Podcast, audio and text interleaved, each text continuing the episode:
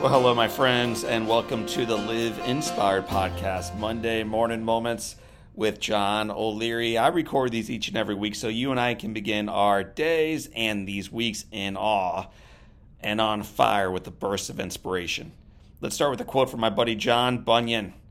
Bunyan wrote that you have not lived today until you have done something for someone who can never repay you we had that experience of being unable to pay someone several years ago. I want to share with you the story and the impact on not only our life, but what it means for you today.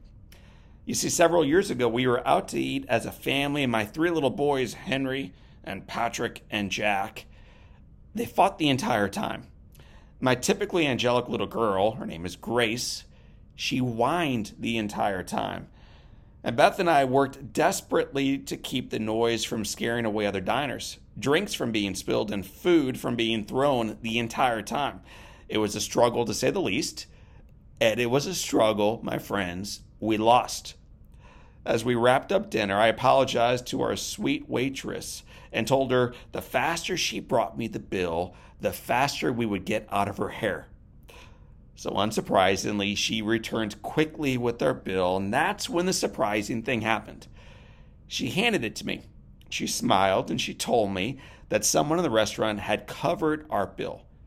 She said that the person remembers the days when their dinners were chaotic and they wanted to treat us to dinner tonight because it was going to make their night. We made their night by simply being a typical chaotic, messy family.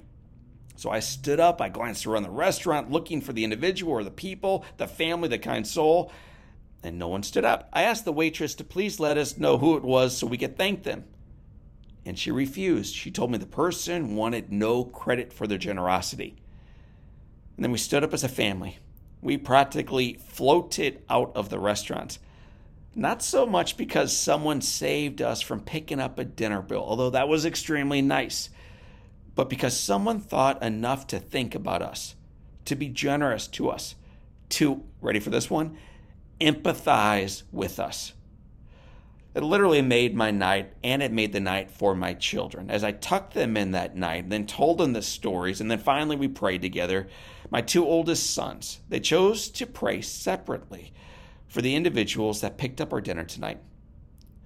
My friends, kindness has a ripple effect, and it is felt and seen and experienced by all.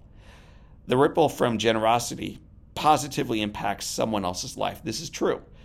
But the real gift is that the life most deeply touched is the one who gave. You have not lived fully until you have done something for someone else who can just never repay you.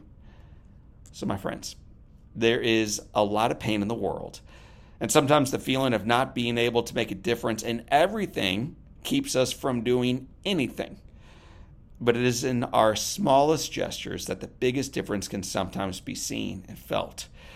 Our bill at the restaurant that night amounted to perceivably very little, but it's the kind of gesture that we've never forgotten and it made a difference. So here we go. Look for a chance to do something this week for someone that can never repay you. Pay attention at the grocery store, at work, in the school pickup line, or across your fence, and then take action. Do something. Pull the weeds, pay the bill, hold the door open, make a difference in someone's life who can never repay you. They won't forget it, and neither will you. My friends, I want to thank you for being part of our Live Inspired Together community. I, I, want to remind you that the foundation is firm. The headwinds might be real and fierce, but the best is yet to come. So, for this time and until next time, my name is John O'Leary, and today is your day. What a gift. Live inspired.